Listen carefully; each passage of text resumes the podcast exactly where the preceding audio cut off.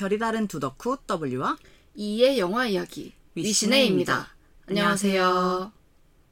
W와 E가 작년부터 더 퍼스트 슬램덩크와 함께 오매불망 기다려온 작품이 있는데요.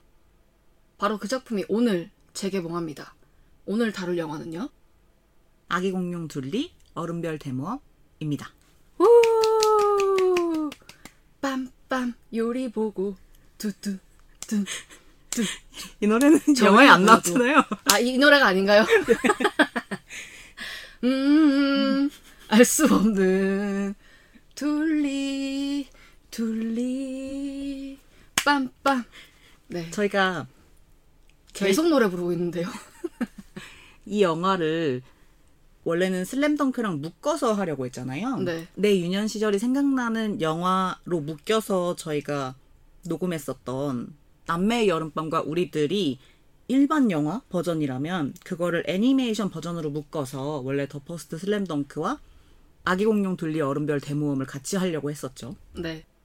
근데 둘리의 개봉일이 이제 조금씩 미뤄지기도 했고, 그리고 저희가 슬램덩크를 보고 와서 너무 흥분한 나머지, 그걸로 이제 한 편을 할 수 있는, 뭔가 오프닝으로 끝날 만한 정도의 분량이 아니었기 때문에, 아, 이럴 거면 그냥 둘리가 개봉할 때까지 기다렸다가, 개봉하는 날에 업로드를 하자! 이렇게 해서 저희가 따로 떼서 다시 녹음을 하게 되었습니다. 이게 저도 몰랐는데, 1996년작이래요. 음, 어, 이게 이렇게 오래된 영화인가 싶고, 또 저희 입장에서 또 시간이 이렇게 많이 흘렀나 싶기도 하잖아요. 네. 근데 이 영화가 4K 리마스터링 버전으로 다시 돌아온다고 하니까 음. 화질이 더 좋아졌을 것 같아서 네. 저희도 일부러 시간을 내서 영화관에 보러 갈 예정이거든요. 이 영화가 지금 메가박스가 오리지널 티켓을 만들겠다고 예고를 띄웠거든요. 네.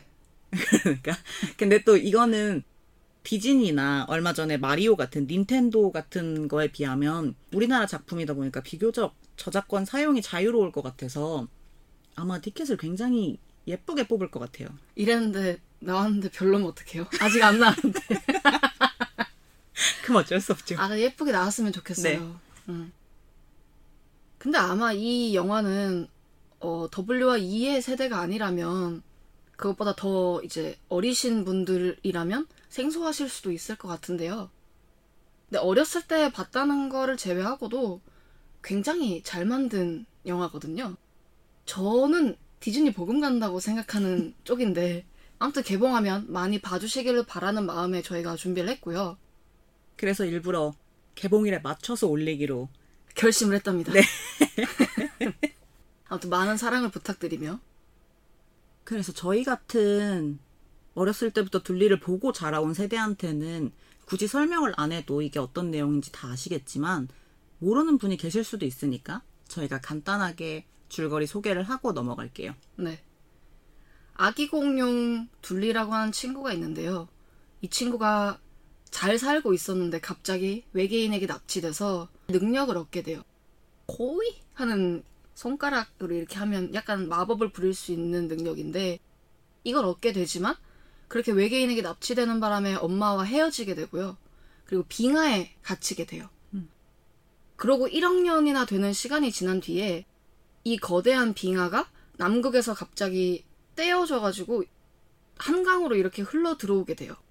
도착하는 지점이 쌍문동 우이천이라고 하는 곳인데요.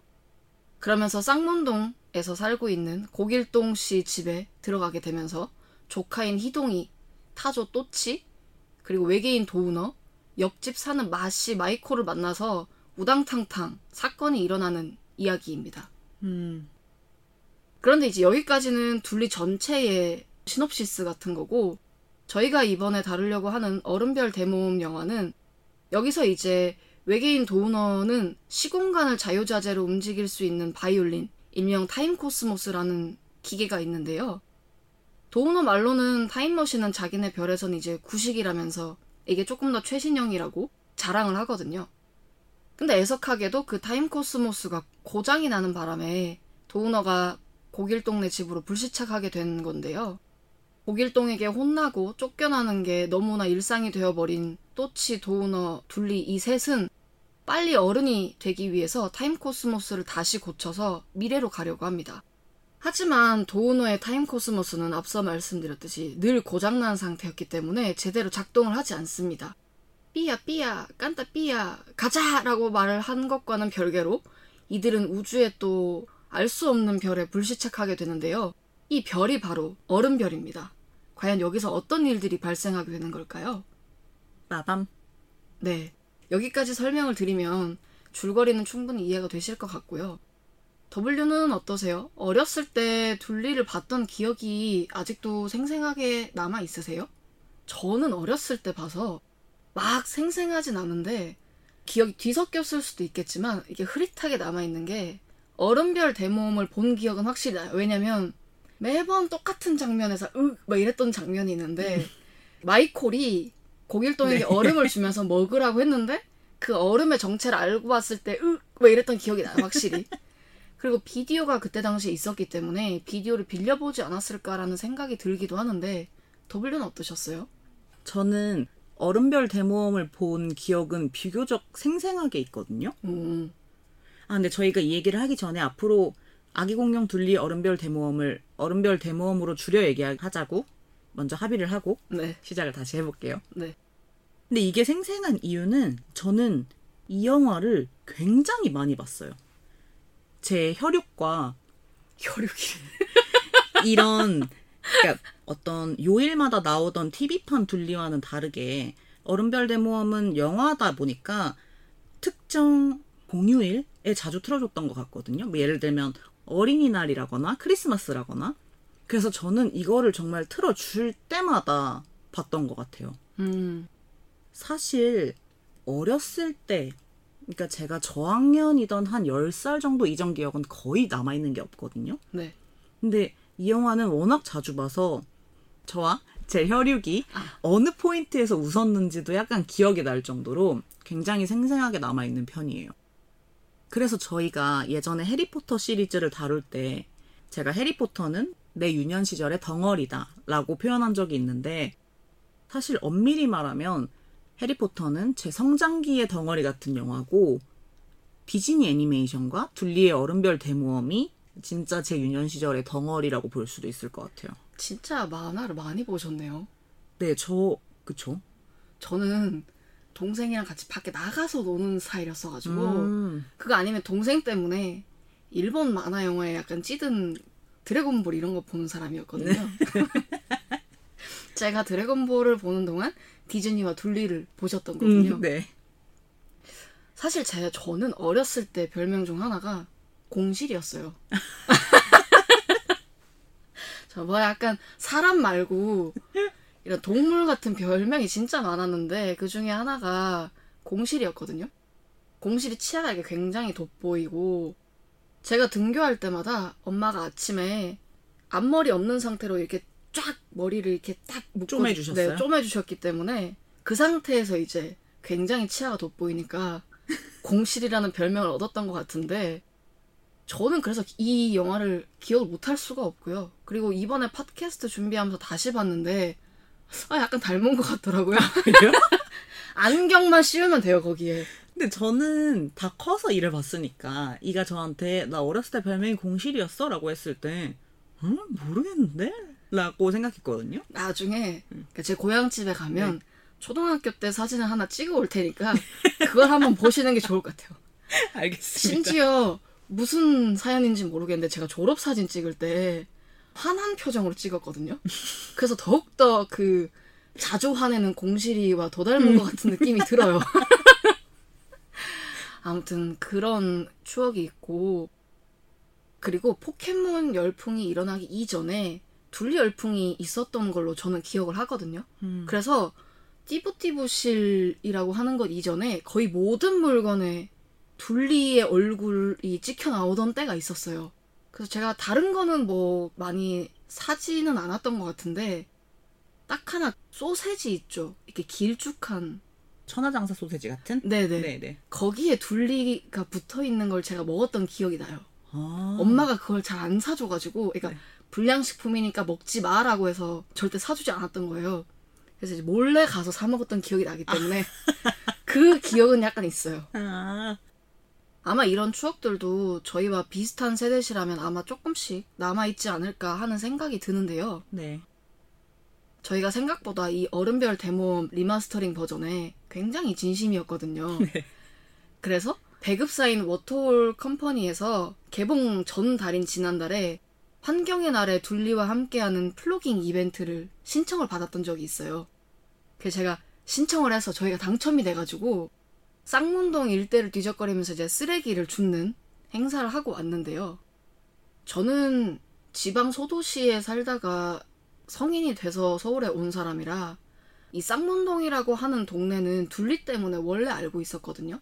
음. 근데 플로깅을 하면서부터 쌍문동에 처음 가본 거예요. 서울에 올라온 지도 꽤 됐는데. 그래서 이제 말로만 듣던 쌍문동을 돌아보게 된 셈이었는데, 더블유는 어떠셨어요? 저는 일평생을 서울에서 살았는데 그럼에도 전 항상 정말 다니는 곳만 다니는 스타일이라 네. 저도 쌍문동이 처음이었거든요. 네. 그리고 저는 요번에 쌍문동에 가기 전에 둘리가 그 살던 곳이 쌍문동인지 잘 몰랐어요. 그러니까 음. 저에게 쌍문동은 오히려 응답하라 1988에 더 가까운 아, 아예 쌍문동이라는 지역을 처음 알게 된 것도 응답하라 1988 때문이었고요. 네. 그러니까 같은 서울이지만 그리고 생각보다 멀어요. 네, 제가 사는 곳에서 굉장히 멀기 때문에 저 역시 요번에 처음 가봤는데 진짜 어딜 가든 둘리가 붙어 있는 거예요. 막 하다못해 소방서, 경찰서. 서방사 이거 뭐라 그러죠? 셔터 내리는 거라 그러죠? 네네네. 그 셔터 내린 데에도 둘리가 그려져 있더라고요. 경찰서 앞에도 둘리가 경찰복을 입고 서 있고 버스 정류장에도 둘리랑 친구들이 붙어 있고 그러니까 정말 모든 곳에 다 둘리가 있어서 진짜 쌍문동은 둘리의 도시구나라는 걸 느꼈던 것 같아요. 저는 둘리가 빙하를 타고 도착했던 그 우이천을 저희가 지나갔었잖아요. 근데 거기를 지나가면서 제가 계속 똑같은 이야기 했잖아요. 거길 동네 집이 저기 한가득 있다고 길 건너에 계속 그 이야기를 했었는데 저는 아파트에서 살았기 때문에 주택에 대한 추억이 없고 그런 주택을 본 기억도 별로 없었어요. 음, 그랬는데 우이천 맞은편에서 바라본 그 쌍문동 풍경이 되게 보편적인 뭔가 예전 서울의 풍경을 보여주는 것 같다라는 생각이 드는 거예요. 음, 음. 그래서 제가 거기서 살지도 않았고 저는 주택에 대한 기억이 없는데도 괜히 저한테 아련하게 다가왔어요. 그래서 이는 그 동네를 되게 마음에 들어 하셨잖아요. 네. 그래서 어, 나 이런 동네에 이사 오면 좋겠는데? 라고 말하시기도 했고. 네. 둘리 아버님이신 김수정 작가님이 왜 굳이 쌍문동으로 배경을 정했나 해서 찾아봤더니 원래 상경하셔서 처음 자취하는 곳이 쌍문동이셨대요. 음, 그래서 그 누구보다 쌍문동에 대해서 잘 알고 계시기 때문에 그랬던 것 같고 제가 쌍문동을 처음 봤을 때 느꼈던 그 감정을 그대로 약간 만화에 녹여내고 싶으셨던 것 같아요. 보편적인 생활, 보편적인 삶. 물론 지금 생각해보면 쌍문동에 자가를 가진다는 것 자체가 굉장히 쉬운 일은 아니지만 이미지라는 게 있잖아요. 근데 저희 우이천에서 계속 쓰레기를 너무 열심히 주워가지고 그러니까 앉아있던 어르신들이 우리 지나가면 막 박수 치면서 아이고 고생이 많으십니다 막 이런 소리 들었잖아요. 네. 근데 그게 쌍문동에 조금 더 가까운 길을 건너서 거기 있었으면 둘리가 딱 거기 쓰러져 있던 장소를 지나갈 수 있었대요. 근데 저희는 그 반대쪽에 음. 있었던 거죠. 안타깝게도. 근데 저는 그 처음에 영화가 시작하고 고길동에 딸과 아들이 이렇게 다리를 지나가다가 둘리를 보는 장면, 저는 그 지형은 딱 기억났어요. 아, 저기 우리가 쓰레기 줍던 저기 거기구나? 라는 거. 근데 그게 강 건너 아니었어요? 네, 근데 저희는 반대편에 있으니까 오히려 그 구도를 더 잘 볼 수 있는 곳에 있었잖아요. 음. 그래서 그걸 보자마자 저는 알겠던데요? 아, 제가 보고 싶었던 건 둘리가 떨어진 곳에 네. 무슨 동상 같은 게 하나 더 있대요. 아, 근데 그걸 못 봐서 아쉬웠다. 아무튼 그런 비하인드 스토리도 있었고요. 되게 재밌었어요.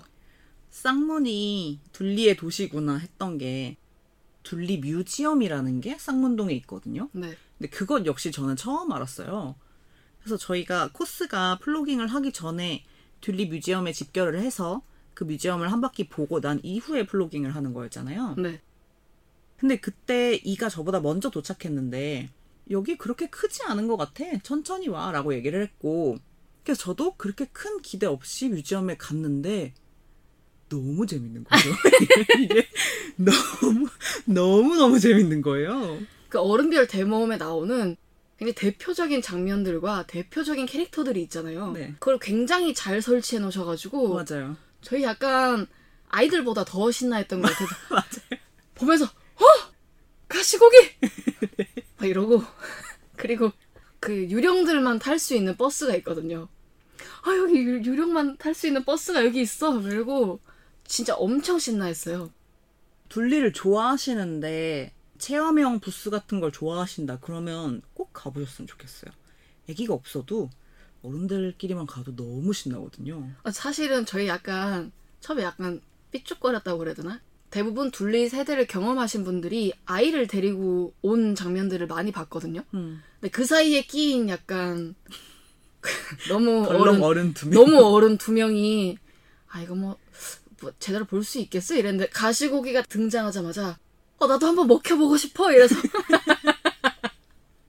저희 계속 안으로 막 들어갔거든요. 그 다음 층에 노래를 부를 수 있는 장소도 있고 생각보다 굉장히 작은데 잘 만들어놨어요. 진짜 재밌게 놀고 올 수 있어요. 그래서 관심 있으신 분은 또 둘리 뮤지엄에도 한번 가보시는 걸 추천드리고요. 네. 사실 저희가 거기 가가지고 플로깅하고 둘리 뮤지엄 돌아본 이야기 하면 그걸로도 한 1시간 이야기 할 수 있을 것 같은데 저희는 어쨌든 영화를 홍보하기 위해서 녹음을 하는 거니까 다시 어른별 대모험 이야기로 돌아오면 근데 저는 이거를 이번에 처음 알게 됐는데 이 어른별 대모험이 너무나 유명한 작품이고 저희도 많이 보고 이래서 당연히 공전의 히트를 한 줄 알았는데 수익은 얻지 못했다라는 비하인드 스토리를 봤어요. 이번에 이제 리마스터링 버전을 준비하면서 감독님 겸 이제 원작자이신 김수정 작가님께서 인터뷰를 하신 걸 제가 봤는데 둘리는 1996년 극장판 개봉 당시에 당시 한국 영화 랭킹 4위를 차지할 정도로 많은 사람들이 보기는 했는데 아쉽게도 손익분기점은 넘지를 못했었대요. 음, 그래서 막 사람들이 그런 이야기 많이 물어볼 것 같거든요. 둘리가 너무 히트를 많이 했으니까 그럼 이걸로 뭐 수익을 많이 얻으셨냐, 돈도 많이 버셨냐 이런 말을 많이 들으셨나 봐요. 정작 이제 김수정 작가님은 당시에 투자금을 갚기 위해서 5년 동안 빚을 갚았다고 하는 안타까운 이야기를 아 왜냐면 이 이야기를 하도 많이 들으셨을 테니까 뭐 둘리가 돈을 얼마나 벌어다 줬어요 이런 말 엄청 많이 들었을 거 아니에요. 근데 수익은 얻지 못하셨다 그래서 음. 아이고 하는 그런 안타까운 마음이 좀 들기도 했었어요. 그럼에도 불구하고 올해로 둘리가 불혹을 맞이했다고 하더라고요. 그러니까 태어난 지 정확하게 40년이 됐다고 해요.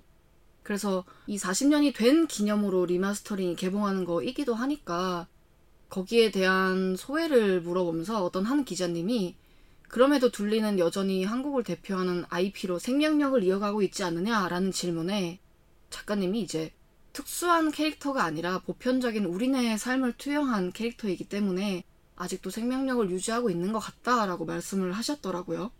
음, 근데 저는 글쎄요, 그게 보편성 때문인지는 잘 모르겠어요. 그냥 잘 만들어서? 라고 봤거든요. 약간 이 스토리 자체가 어딘가 하나씩 모자란 언더독들이 뭉쳐서 이 세상을 구한다? 이런 느낌이잖아요. 그러니까 굉장한 클리셰인데, 이게 클리셰라서 별로라는 게 아니고, 그러니까 클리셰니까 거기서 오는 희열감이 있다는 거죠. 네. 거기다가 이게 그러니까 우리가 어렸을 때 이게 왜 이렇게 재밌었을까를 생각해 보면 약간 톰과 제리의 톰처럼 고길동이 계속 둘리 일당들한테 골탕을 먹잖아요. 그래서 심지어 도우너는 고길동을 막 짐승 취급하기도 하고 길동아 길동아 어른한테 계속 반말하고 애완견 취급하죠. 네. 근데 이게 어린이인 우리가 볼 때는 우리가 감히 이름 이름은 뭐야 그림자도 밟으면 안 되는 어른들에게 그렇게 계속 골탕을 먹이는 둘리 일당들을 보면 뭔가 재밌고 시원한 통쾌한 느낌이 아니었을까 싶거든요. 네. 근데 그래서 재밌는 점은 한 커뮤니티에서 뽑은 어른이 되고 보니 얄미운 캐릭터의 1, 2위를 톰과 제리의 제리와 둘리가 어렸을 때는 그렇게 통쾌했는데 크고 보니까 저 자식들 이렇게 되는 거다. 근데 이 얘기가 지금 나와서 말인데 지금 저희가 어른이 되고 약간 밈처럼 그런 얘기가 돌아다니잖아요. 네. 그러니까 고길동이 불쌍하게 보이면 어른이 된 거다라든지 아니면 둘리와 친구들이 너무 밉상이 아니냐라든지 이는 그런 글을 혹시 보신 적이 있는지 모르겠는데 그거에 대해서 어떻게 생각하세요? 그러니까 어렸을 때와 지금 커서 보니까 둘리가 다르게 보이냐는 질문이신 건가요? 네, 뭐 둘리든 고길동이든 음. 저는 근데 확실히 예전에는 둘리가 고길동을 골탕 먹이는 게 엄청 재밌었는데 이제 너무 제가 속물이 되어버린 건지 어른이 되어버린 건지는 모르겠는데 둘리가 LP판을 깰 때마다 그렇게 아이고 저게 돈이 얼만데 이러면서 약간 고길동이랑 똑같이 막 눈물을 흘리고 막 이랬던 기억도 있고 양쪽 다 이해할 수 있게 된 것 같기도 해요. 둘리 아버님이신 김수정 작가님은 이게 이제 약간 밈처럼 돌아다니니까 이게 되게 슬퍼하셨다고 하더라고요. 고길동을 이해하게 된 거 말고, 그러니까 고길동을 골탕 먹이는 이 둘리 일당들을 약간 협잡배처럼 느껴 이런 단어 써서인지 모르겠는데 협잡배처럼 느껴지는 그 밈이잖아요. 그 사실 밈 자체가 근데 이게 어쨌든 이런 식으로 너무 극단적으로 돼버리니까 그럼 둘리의 친구들이 사실은 나쁜 놈이었나? 막 이렇게 밈이 음, 음, 커지니까 그게 되게 속상하셨대요. 그러니까 음, 이 친구들은 아이들인데 아이들이 어떻게 완벽할 수 있으며 골탕을 먹이는 게 아니라 뭔가 우여곡절, 무당탕탕 그런 여러 가지 사고도 좀 치고 그렇게 해야지만 클 수 있는 게 아니냐라고 하시더라고요. 그래서 저는 그쪽도 이해가 돼요. 근데 저도 그쪽으로 생각하는 것 같아요. 그러니까 둘리 말고 어떤 어른이 돼서 다시 보이는 캐릭터 중에 하나가 짱구도 있는 것 같은데. 음. 근데 그 짱구나 둘리가 나쁘다기보다는 걔네들은 그냥 애기들이니까 당연한 거고. 근데 다만 이제 고길동과 짱구의 어머니인 복미선 씨의 어떤 애환 같은 거는 느껴진다. 아 진짜요. 얼음별 대모험에서 네. 고길동 아저씨가 희동이만 데리고 타임 코스모스 타고 이렇게 혼자 도망가는 장면이 나오거든요. 네. 근데 그 도망가는 장면을 어렸을 때 봤을 때는 아우 저 아저씨 저 또 혼자만 도망간다 이런 생각이었는데 나중에 커서 다시 보니까 그 아저씨가 그런 대사를 하거든요. 찌그덕찌그덕거리는 음. 코스모스 위에서 아이고 얘들아 미안하다. 내가 없으면 우리 아이들 철수와 영희와 너무 그때 엄마는 어떻게 누가 먹여 살리겠니? 내가 먹여 살려야지 이러고 간단 말이에요. 너무 톤이 정극 같아서 이상해 약간 판소리 같아. 조금 더 톤을 띄워서 제가 다시 해볼게요. 미안하다는 얘기 하지도 않았다고요. 아니 그런 느낌이어도 제 정확한 대사가 네, 기억이 안 나요. 네. 그래서 다시 해볼게요. 네. 이번엔 좀 잘 되나요? 아이고. 아이고 얘들아. 나? 나라도 내가 없으면 그 아이들은 누가 먹여 살리겠니? 이러면서 간단 말이에요. 근데 그렇게 말했을 때 예전에는 아 저 아저씨 변명하는 거 봐 약간 이런 느낌이었는데 아 진짜 먹여 살릴 두 아- 아들 딸과 희동이와 부인이 있네. 진짜 없으면 어떡하겠어? 약간 이런 애환? 음. 그리고 뭔가 어딘가에 늘 삶에 찌들려 있잖아요. 고길동 네. 아저씨는. 근데 그 아저씨가 왜 그렇게 잠을 자기를 간절히 원하고 늘 그렇게 어딘가에 찌들어 있고 에휴 에휴 약간 이, 이런 모습들이 약간 기본적인 그 느낌으로 오는지 확실히 알게 됐죠. 그런 의미에서는 이 만화 영화가 확실히 보편성을 가지고 있다고 저는 생각을 했고 아까 W가 말씀하신 것처럼 다 결핍이 있는 캐릭터들이라 그랬잖아요. 근데 저는 어렸을 때는 그렇게까지 생각을 못 했거든요. 음. 그냥 둘리는 둘리 초록색인 공룡이네. 뭐 도우너는 코가 빨가네.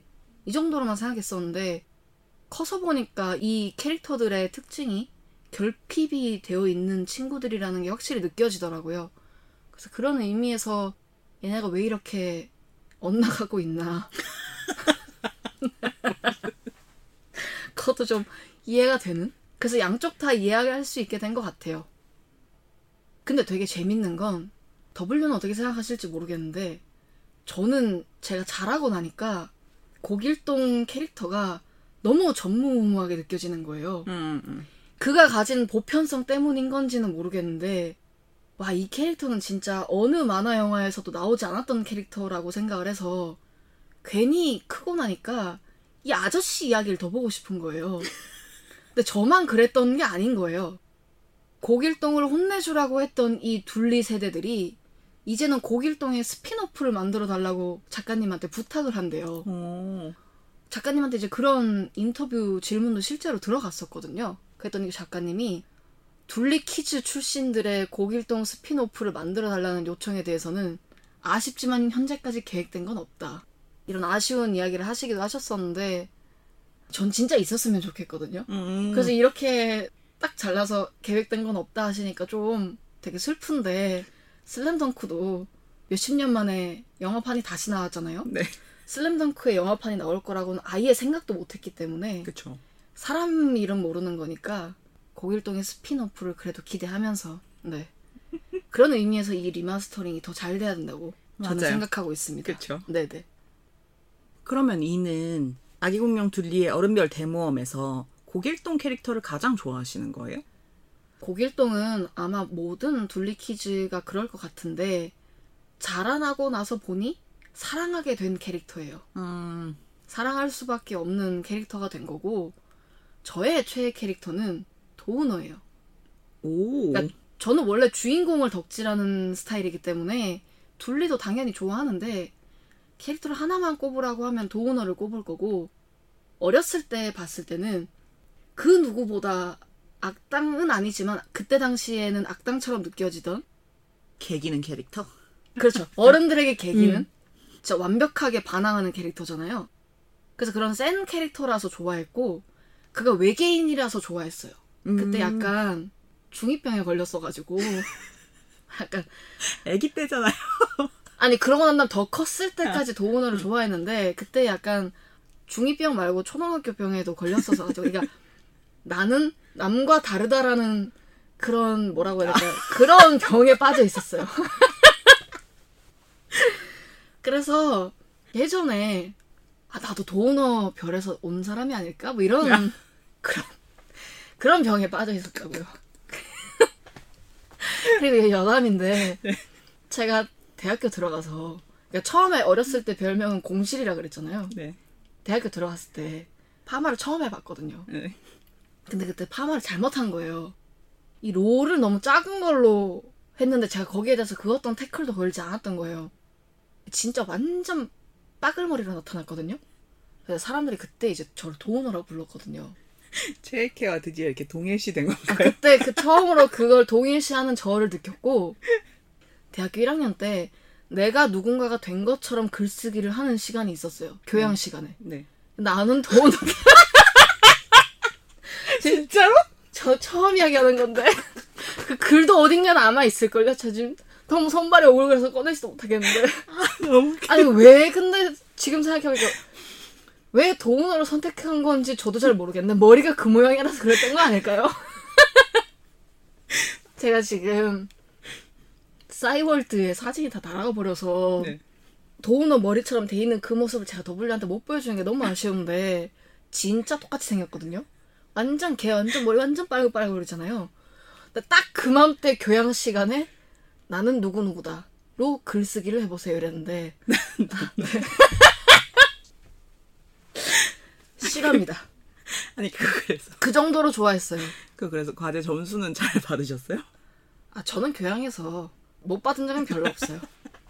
저의 많은 것을 팔아서 학점을 얻곤 했죠. 나 나는 도우너다 대단 대단한 진짜 들어본 적 없는 과제 제목인데 아, 나는 땡땡이다에서 여러 가지가 있었는데 제가 지금 이 이야기하다 저도 지금 갑자기 생각났거든요.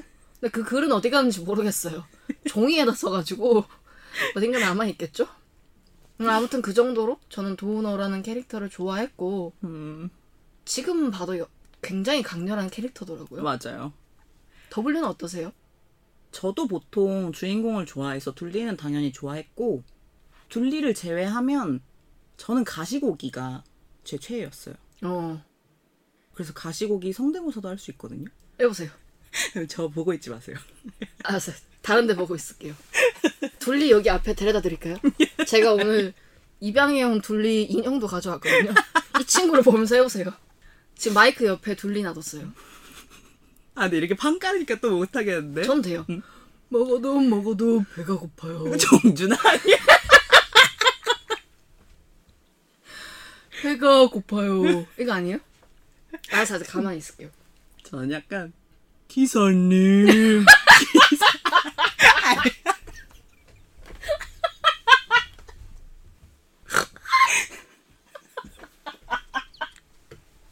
진짜 똑같아.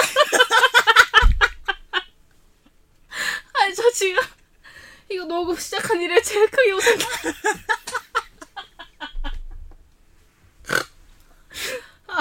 아 그래서 이거를 둘리가 재개봉 된다는 소식을 듣고 나서 제 또래인 친구들한테는 그걸 막 다 말해줬거든요. 네. 우리 세대니까. 그런 얘기를 하다가 친구랑 그때 산책을 하고 있었는데 그때도 이렇게 똑같이 나 근데 가시고기 성대모사 할 수 있어 하고 이렇게 한 거예요. 그러니까 그 친구는 이걸 듣지도 않는 친구인데 이걸 무조건 라디오에서 해보라며 생각보다 괜찮다고. 그럼 끝까지 해보세요. 제가 진짜 안 웃을게요. 제가 가만히 있을게요. 아니 근데 이게 기사님 두 번까지밖에 못해서 그냥 이렇게 마무리해. 먹어도 먹어도 배가 고파요는 안 되는 거예요? 네, 저는 그 기사님이라고 부르던 모습이 강렬해서 거기만 딱 할 줄 아는 것 같아요. 덥네. 배가 고파요. 죄송해요. 아, 그래서 가시고기를 이렇게 좋아하시니까 둘린 뮤지엄에서 가시고기를 보자마자 그렇게 그렇죠. 기뻐하셨군요. 그렇죠. 저희 엄청 먹혔거든요, 가시고기한테. 네, 저는 원래 애니메이션을 좋아하는데 애니메이션을 볼 때 항상 조금 쩌리 캐릭터들을 좋아하는 편인 것 같아요. 근데 W가 가시고기가 최애 캐릭터라고 말씀하시니까 저도 그 생각이 좀 드는데 그 가시고기는 한 번 보면 진짜 안 잊혀지지 않나요? 맞아요. 정말 강렬해요. 네. 근데 어른별 대모험에 나오는 캐릭터들은 둘리 친구들 뿐만이 아니라 거기 나오는 다른 스쳐 지나가는 캐릭터들도 한 번 보면 안 잊혀지게끔 작가님이 구축을 하신 것 같아서 음. 그러니까 이 영화는 거기에 나오는 캐릭터들의 캐릭터성이 엄청나다고 저는 생각을 하면서 영화를 봤거든요. 맞아요. 캐릭터 디자인도 그렇고 캐릭터 성도 그렇고 확실히 애니메이션은 캐릭터가 잘 만들어져 있으면 반은 먹고 들어가는 느낌인데 저한테는 그게 너무 잘 돼 있는 느낌인 것 같아요. 둘리는. 그리고 또 하나 이렇게 시간이 흘렀는데도 여전히 재밌는 이유가 성우분들이 연기를 너무 잘해서라고 생각하거든요. 네. 그래서 성우진들을 찾아보니까 정말 굉장히 초호화인 거예요, 이분들이. 이분들이 이 둘리가 아니어도 다 어디서는 들어본, 목소리를 안 들어본 사람은 아마 한국에서 투니버스를 보고 자란 세대라면 없을 것 같은 네. 그런 분들이었는데, 예를 들어, 둘리 역할을 맡은 박영남 성우는 뭐, 이거 하나로 게임 끝날 것 같은데, 짱구? 음.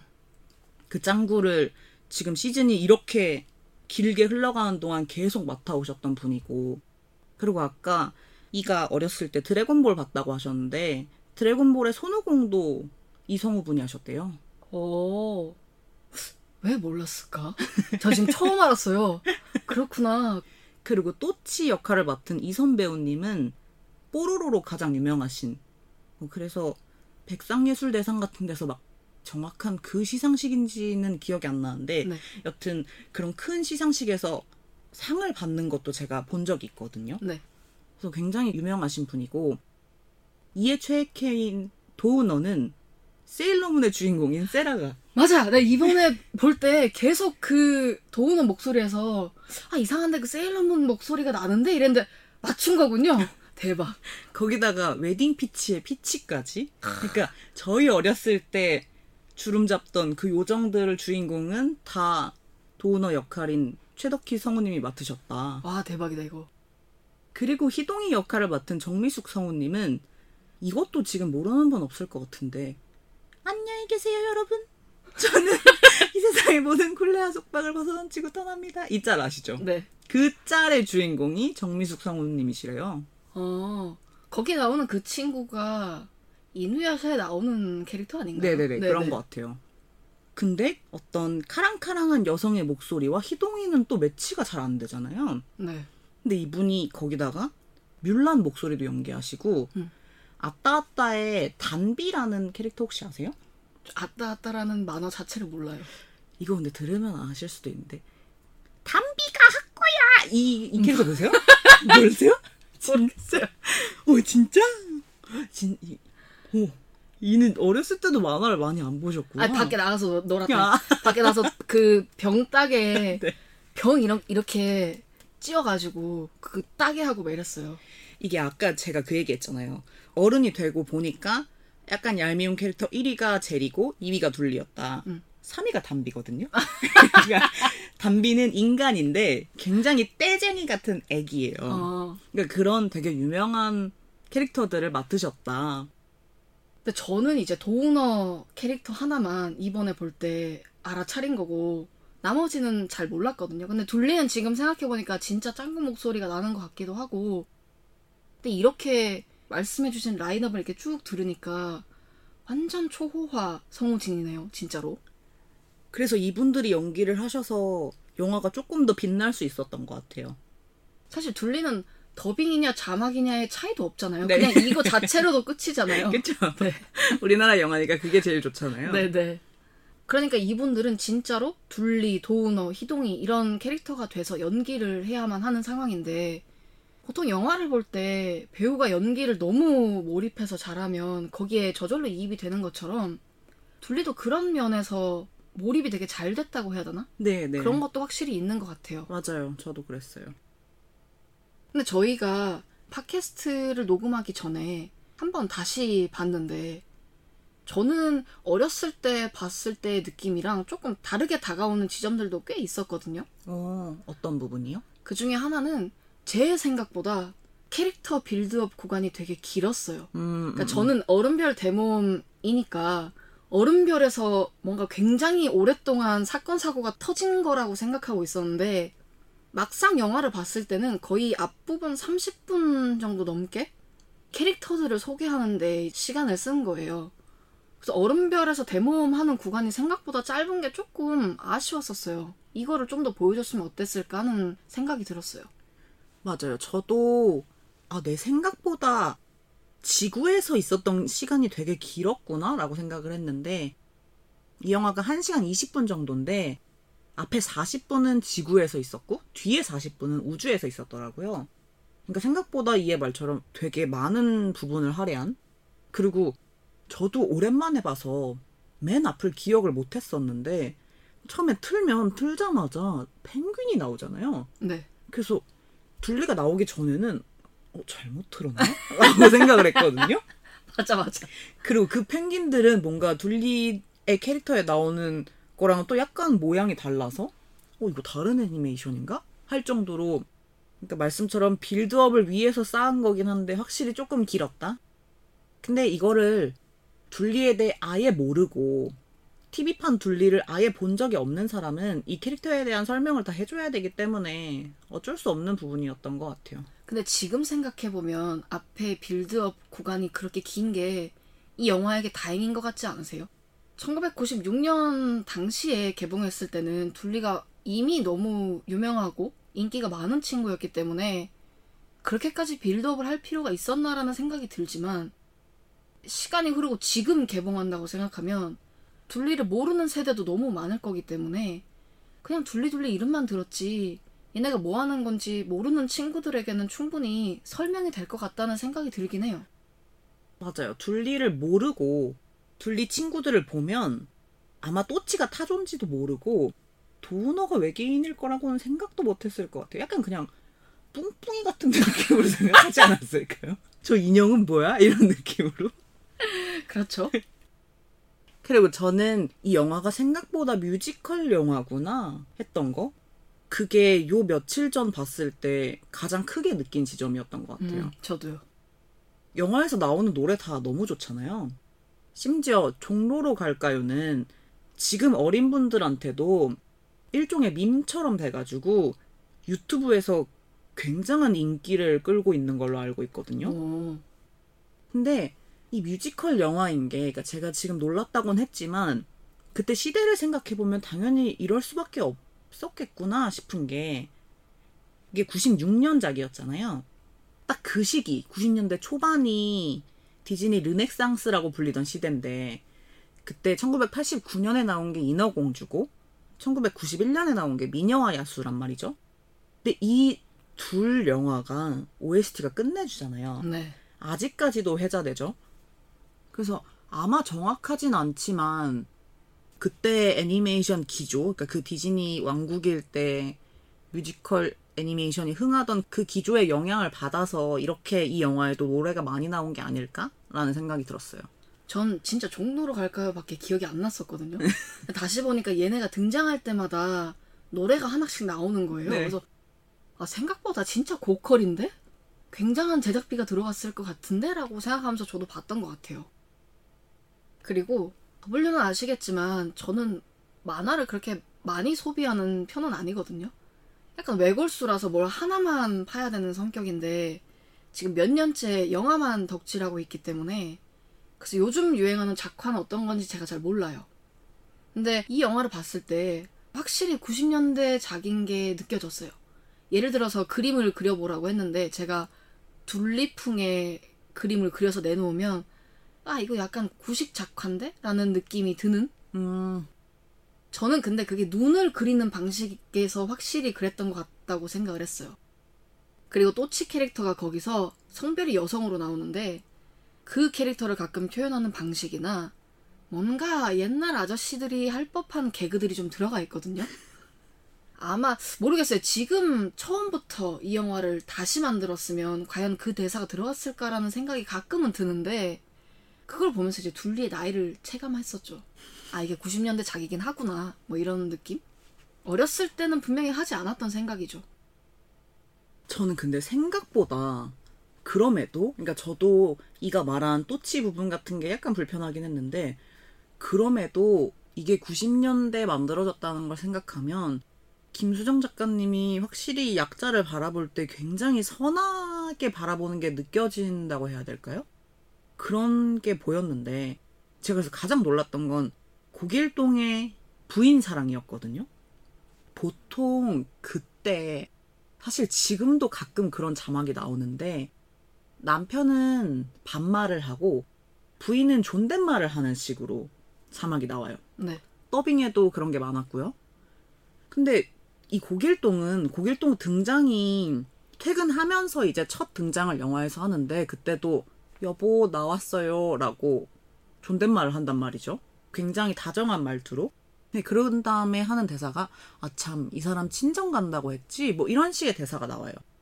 극이 진행되고 우주에 가기 전에도 막 우리 여보야는 왜 친정에 가서 안 오나 라는 대사가 근데 그런 대사가 그러니까 우리가 익히 알고 있던 고길동의 성격을 생각해 봤을 때는 어 이런 식으로 그 진짜 자기 가족을 사랑하는 사람이었구나 라는 느낌도 느껴지고 와 그 시대 애니메이션인데 부인을 이렇게 그리는 게 있었나 싶기도 했거든요. 심지어 부인이 친정 갔으니까 부인이 끓여놓은 카레나 곰탕을 자기가 다시 하는 게 아니고 스스로 요리를 하잖아요. 와 90년대 남편이 저런 생각이 드는 거예요. 그래서 생각보다 그런 성인지 감수성을 굉장히 지키면서 영화를 만들었구나라는 생각이 들었고 그리고 그 선하다는 표현은 도우너가 죽겠다는 마음으로 고길동 집에 막 머리를 쾅쾅 박을 때 지진인 줄 알고 막 뛰쳐나오잖아요. 팬티만 입고 이불 이렇게 뒤집어 쓰고. 근데 그때 나올 때도 동네 사람들, 동네 사람들 지진 났어요 이런단 말이죠. 우리가 어렸을 때 고길동을 생각해 봤을 때는 저 사람은 굉장히 이기적이고 뭔가 자기만 알고 그러니까 희동이만 데리고 확 도망가 버리고 라고 생각했는데 그게 아니라 사실은 굉장히 주변 사람들을 생각하는 그게 진짜 다시 봤을 때 보이는 지점인 게 생각보다 스윗한 음. 서울 남자였던 거야. 아 꼭 서울 남자인 거야? 아, 그 서울에 사니까. 네. 쌍문동 남자였던 거예요. 어디선가 너무 많이 본 장면이라서 저한테 되게 뇌리에 박혀 있는 흔한 대사 중에 하나가 아 이거 옆편네 이거 어디 갔어? 약간 이런 느낌 있잖아요. 음, 네네네네. 분명히 어디서 들으셨죠? 네. 잘하면서 어디선가 봤던 기억이 있어요. 그러니까 그 정도로 뭔가 뇌리에 박혀 있는데 고길동은 그런 스타일이 아닌 거잖아요. 자기 혼자 밥해 먹고 음. 희동이와 두 아들 딸도 잘 돌보면서 뭐라 그럴까 애완 외계인 친구들도 셋이나 거느리는 알고 보니 엄청난 캐릭터였던 거죠. 저는 그리고 둘리와 친구들도 그러니까 김수정 작가님이 원래 이, 이 캐릭터를 처음에는 어린이로 만들려고 했는데 이제 검열이 너무 세서 어린이에서 공룡으로 바뀐 거였잖아요, 둘리가. 둘리가 공룡이 된 이유도 사실은 둘리를 그냥 어린 아이로 만들었을 경우에는 그러니까 시대가 허락하지 않는 거죠. 그들의 그 악동 같은 면모를 어디 어른한테 반말을 찍찍하고 어른 뭐 머리 끝에 올라가서 뭐 하는 거냐 약간 이런 식으로 검열이 있으니까 그래서 둘리를 어린아이로 처음엔 설정을 했다가 공룡으로 바꿨다고 해요. 네. 뭐 또치나 도우너도 마찬가지고. 근데 그럼에도 김수정 작가님은 아이를 굉장히 사랑하시는 분인 것 같아요. 그건 진짜 그렇게 느껴져요. 이들이 겉모습은 그냥 뭐 초록색 공룡, 뭐 외계인, 뭐 정체도 모르겠는 동물 이렇게 보이는데 그들을 다 어린이로서 바라보고 너무 사랑하는 게 느껴지는 거예요. 둘리는 어쨌든 자기가 그 호의도 할 줄 아는 그러니까 요술을 부릴 수 있는 공룡이잖아요. 그럼 사실상 어딜 가도 먹고 살 수 있을 것 같은데 고길동이 쫓아내면 어디 가지 않고 항상 그 담벼락에 서 있잖아요. 그러면서 또치와 담벼락에 서 있을 때 또치한테 또 내가 집에 들어가기 전까지 같이 있어 줄 거지? 라는 대사를 하는데 그런 게 그러니까 외양은 지금 초록색 둘리지만 그걸 아이라고 생각하고 보면 너무 짠했던 것 같아요. 제가 크고 난 다음에 다시 둘리를 보니까 이 캐릭터들이 가진 결핍들이 보인다 그랬잖아요. 근데 둘리는 확실히 엄마가 없는 캐릭터잖아요. 그래서 자기가 그냥 엄마가 없다고 계속 주변 사람들한테 찡찡거려도 충분히 되는 아이거든요. 아이잖아요, 말 그대로. 근데 둘리는 이제 고모부 집에 지금 살고 있는 희동이를 그 누구보다 열심히 케어한다고 해야 될까요? 음. 돌봐주는 캐릭터로 나와요. 본인이 결핍을 가지고 있음에도 불구하고 오히려 그거를 다른 사람에게 베푸는? 저는 약간 희동이가 방치되고 있다고 생각했거든요. 아 그래요? 네, 그러니까 충분히 형 누나와 고모부의 사랑을 받고 있긴 하지만 혼자 돌아다니는 느낌이 저한테는 강했어가지고 어딘가에 버려두고 오는 것 같은 느낌이 들면 그걸 늘 챙겨주는 게 둘리였단 말이죠. 그리고 어른별 대모험에서도 그런 장면들이 몇 번 나와요. 아이고 희동아 이러면서 그래서 그거를 보면서도 아이들을 되게 사랑하시는 분이 만든 되게 사랑 넘치는 모습이구나라는 생각이 들기도 했고 그래서 둘리가 더 짠하게 느껴지기도 했어요. 음, 맞아요. 그래서 이 영화에 아동학대를 비판하는 메시지 같은 게 굉장히 많이 들어있잖아요. 그래서 저는 이 영화를 보다가 가장 놀랬던 장면이 둘리가 고길동한테, 그러니까 고길동이 하도 때리니까 어린이를 때리는 어른은 큰 병 있는 거래요. 라고 하면서. 근데 아저씨는 어린이를 때렸으니까 병 걸려 죽을 거야. 라고 하는 거예요. 아니. 그러니까 그게 김수정 작가님이 둘리의 입을 빌어서 굉장히 단호하게 얘기한 거겠죠? 아이는 때리면 안 된다? 근데 안 된다가 아니라 진짜 심지어 병이 있는 거잖아요. 병, 걸- 너는 병 걸려 죽을 거다라고 너무 예, 그렇게 다이렉트로 얘기를 하니까. 아니 이렇게 아 이렇게까지 어떤 아이들을 보호하고 싶은 마음이 있으신 거구나 라고 생각을 했고. 그리고 이 영화에 아동학대나 아동 보호에 관한 메시지뿐만 아니라 가부장제에 대한 비판도 있었던 것 같고 군부 독재에 대한 비판도 있었던 것 같고 환경 문제를 다루기도 했고요. 그래서 굉장히 어린이일 때 볼 때는 잘 몰랐는데 지금 와서 보니까 뭔가 시의적절한 메시지들이 많이 들어가 있었다. 그런 의미에서는 어른이 봤을 때도 되게 재밌는 만화 영화였던 맞아요. 것 같아요. 그냥 아동용이 아니고 성인용 만화이기도 했던 거죠. 음, 저 처음에 둘리가 우이천에 빙하 이만한 거 달고 떨어졌을 때 네. 뉴스에서 무공해랍니다 이랬는데 응. 갑자기 사람들이 나타나서 가시만 빼고 다 얼음 가져가는 거 보면서 그때나 지금이나 맞아요. 나라도 하나 가져갔을 것 같다. 뭐 그런 생각 했었거든요. 생각보다 세태를 잘 반영하신 것 같아요. 그리고 유행이 진짜 돌고 도는구나라는 것도 느낀 게 마이콜의 패션이 너무 요즘 패션인 거예요. 그 선글라스. 네, 그 색이 들어간 tinted 선글라스부터 상의는 완전 crop으로 입고 하의는 완전 펄럭거리는 통 큰 바지를 입잖아요. 네. 근데 딱 요즘 유행하는 패션이 그런 패션이잖아요. 그래서 와 이거 진짜 취향이 돌고 돈다는 말을 그냥 짐작하는 정도지 이렇게 실감한 적은 없었는데 90년대 애니메이션에 그 패션이 똑같이 나오니까 진짜 이래서 돌고 돈다는 거구나 하고 생각했던 것 같아요. 그리고 고길동 씨의 취미가 저희랑 되게 비슷한 거예요. 아까 이가 둘리가 막 TV판에서 LP를 다 깨먹었다는 얘기를 했는데 고길동의 유일한 취미가 LP 모으기였고 그리고 고길동이 바이오킹이랑 싸울 때 막 내가 뭐 홍콩 영화 한두 번 본 줄 알아? 라는 막 대사가 있거든요. 그 대사를 들었을 때 "헉, 고길동이 우리랑 취향이 되게 비슷하구나. 만나서 이야기해보면 굉장히 잘 통하는 거 아니에요, 우리? 그럴 수도 있죠.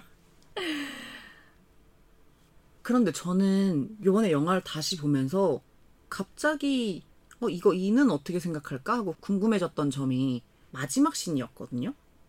그 마지막 씬에 이제 둘리가 엄마와 있겠다고 막 우는데 엄마가 둘리야 여기는 영혼들만 살 수 있는 별이기 때문에 너는 살 수 없어. 너는 일단 가야 돼 하면서 굉장히 울컥하게 만드는 씬이 나오잖아요.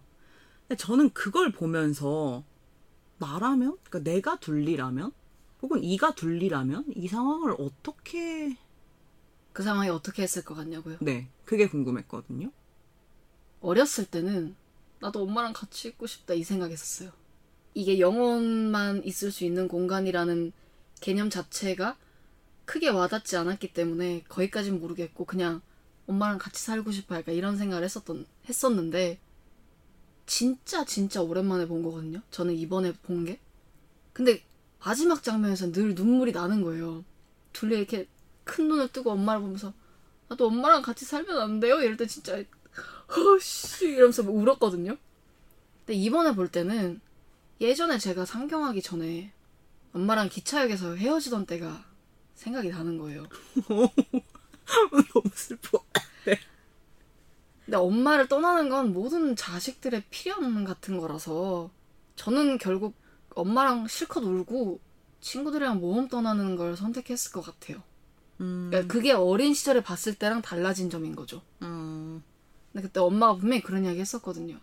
아마 지금 떠나면 엄마랑 다시 살 수 있는 날은 안 올 거다. 약간 이런 식으로 이야기했거든요. 근데 그때 제가 그- 분명히 그렇게 이야기했던 기억이 나요. 뭐 대학 갔다가 다시 또 같이 살면 되지. 라고 말했거든요. 근데 이제는 엄마가 왜 그렇게 말했는지 알 것 같아요. 음, 정말 평생 같이 살 수가 없게 되었다는 걸 깨달았거든요. 그래서 되게 슬프긴 하지만 몇 번을 되돌려줘도 그때 저는 똑같이 상경하는 길을 선택했을 것처럼 몇 번을 다시 둘리가 되어서 되돌려줘도 전 친구들이랑 다시 모험을 선택하는 길을 택했을 것 같아요. 오, 근데 제가 물어본 거는 사실 그 얘기가 아니었거든요. 그래서 이 얘기가 되게 새롭게 들리는데 네. 이 질문의 어떤 요지는 뭐였냐면 꼭 엄마가 아니어도 그냥 내 인생에 가장 사랑하는 무언가인 거예요. 그러니까 그게 당연히 엄마일 수도 있고 부모님일 수도 있고 뭐 연인일 수도 있고 남편일 수도 있을 텐데 아니면 아예 다른 무언가일 수도 있겠죠. 근데 제가 접근한 방식은 그 영화 속의 설정 그대로 약간 비현실적으로 내가 제일 사랑하는 누군가가 죽었어. 근데 죽음 이후에 끝인 게 아니고 죽음 이후에 영원히 살 수 있는 별이 따로 있는 거잖아요. 근데 내가 거기서 현실로 돌아갈까? 라는 게 궁금했던 거거든요. 아, 저는 처음에는 어차피 죽어서도 끝이 아니라면 난 죽을 것 같은데? 라고 생각을 했어요. 네. 근데 다시 생각해 보니까, 어, 안 죽을 것 같은 거예요. 왜냐면, 내 주변의 모든 걸 버릴 정도로 사랑하는 한 존재가 없어서. 그러니까 음. 내가 이걸 다 버리고 얘를 선택할 정도로 뭔가 소중한 게 지금은 나한테 없어서, 로 바뀌었거든요. 네. 그러니까 그런 상황이 주어졌을 때, 본인은 어떻게 할 것이냐, 이게 궁금했던 것 같아요. 저는 오른별에서 살 것 같아요. 음, 제 모든 걸 던질 수 있을 정도로 사랑하는 사람이면 목숨도 던질 수 있을 것 같아요. 제 목숨을 던져야 여기 영혼들이 살 수 있는 별에 갈 수 있는 거잖아요. 제가 사랑하는 사람이 있는 별에 갈 수 있는 거잖아요. 근데 그럼 기꺼이 그렇게 할 수 있을 것 같아요. 너무 사랑하니까. 근데 그렇게 너무 사랑하는 존재가 있으세요? 이건 가정 아닌가요? 그러니까 만약에 진짜 사랑하는 사람이 있으면 그럴 수 있다는 거죠, 저는. 그러니까 그거는 지금 당연한 거고 우리 둘한테 그건 당연한 거고 어차피 죽어봤자 새로운 세상이 있으니까 죽는 거는 오케이. 근데 그렇게 그럼 세- 진짜 사랑하는 사람이 생겼을 때 본인이 둘러싼 다른 사람들이 있을 거고 다른 환경도 있을 거고 그런 걸 다 버리고 거기서 살 수 있겠다는 거죠. 네. 음. 전 지금 얘기하면서 더 없어요로 바뀐 것 같아요. 이건 확실히 성향 차이인 것 같은 게 그러니까 저는 진짜 외골수라서 뭐 하나에 몰입하면 다른 거를 못 봐요. 약간 이게 그 킬링 로맨스에서 말했던 덕후와 덕후가 아닌 사람의 차이 같기도 하네요. 맞아, 이거는 성향 차이일 수도 있고 그 삶을 대하는 태도의 차이일 수도 있을 것 같다는 생각이 들기 때문에 아 근데 이게 엄마와 떨어지기 싫다는 개념이 아니라 만약에 사랑하는 사람 으로 치환이 되면 다른 사람들은 어떻게 생각하는지 좀 궁금하긴 해요. 음, 그게 꼭 이성 간의 관계가 아니고 제가 궁금했던 건 자신이 인생에서 가장 사랑하는 사람 한 명. 그게 사람이 아니어도 사실 상관없고 그렇게 상상하고 던진 질문이었기 때문에 그러네요. 다 어떻게 생각하실지 각자 개개인의 생각보다는 주류가 어떤 선택일지 약간 지금 궁금해지는 것 같아요. 아기 공룡 둘리와 어른별 대모험의 왓챠 베스트 평을 보면요. 어떤 분이 이런 말을 남겨주셨어요. 이것은 이미 영화를 보는 게 아니라 추억을 보는 것이다. 우리네 유년 시절을 떠올리게 하는 작품들이 분명히 있을 것 같아요. W와 E에게는 그런 추억이 있는 작품이 둘리이기도 한데, 둘리 세대가 아닌 분들에게 이 영화는 어떻게 다가갈지 좀 궁금하기도 해요. 네. 이 영화가 팟캐스트가 올라가는 당일인 5월 24일부터 영화관에서 재개봉을 하고요. 그리고 현재 OTT 사이트 왓챠와 웨이브 애니메이션을 볼 수 있는 아마 라프텔이었나? 뭐 그런 사이트에도 있는 걸로 알고 있거든요. 네. 그러니까 다들 많이 많이 봐주셨으면 좋겠어요. 이게 조금 더 흥해서 정말 세대를 아우르는 그러니까 옆 나라 일본에는 약간 그런 애니메이션이 많잖아요. 네. 그러니까 우리나라에도 그런 시대를 아우르는 애니메이션이 생겨가지고 국산 애니메이션이 조금 더 흥했으면 좋겠는? 네. 둘리의 흥행을 기원하며 저희는 다음에 또 다른 재밌는 작품을 가지고 나타나겠습니다. 안녕히 계세요. 호이?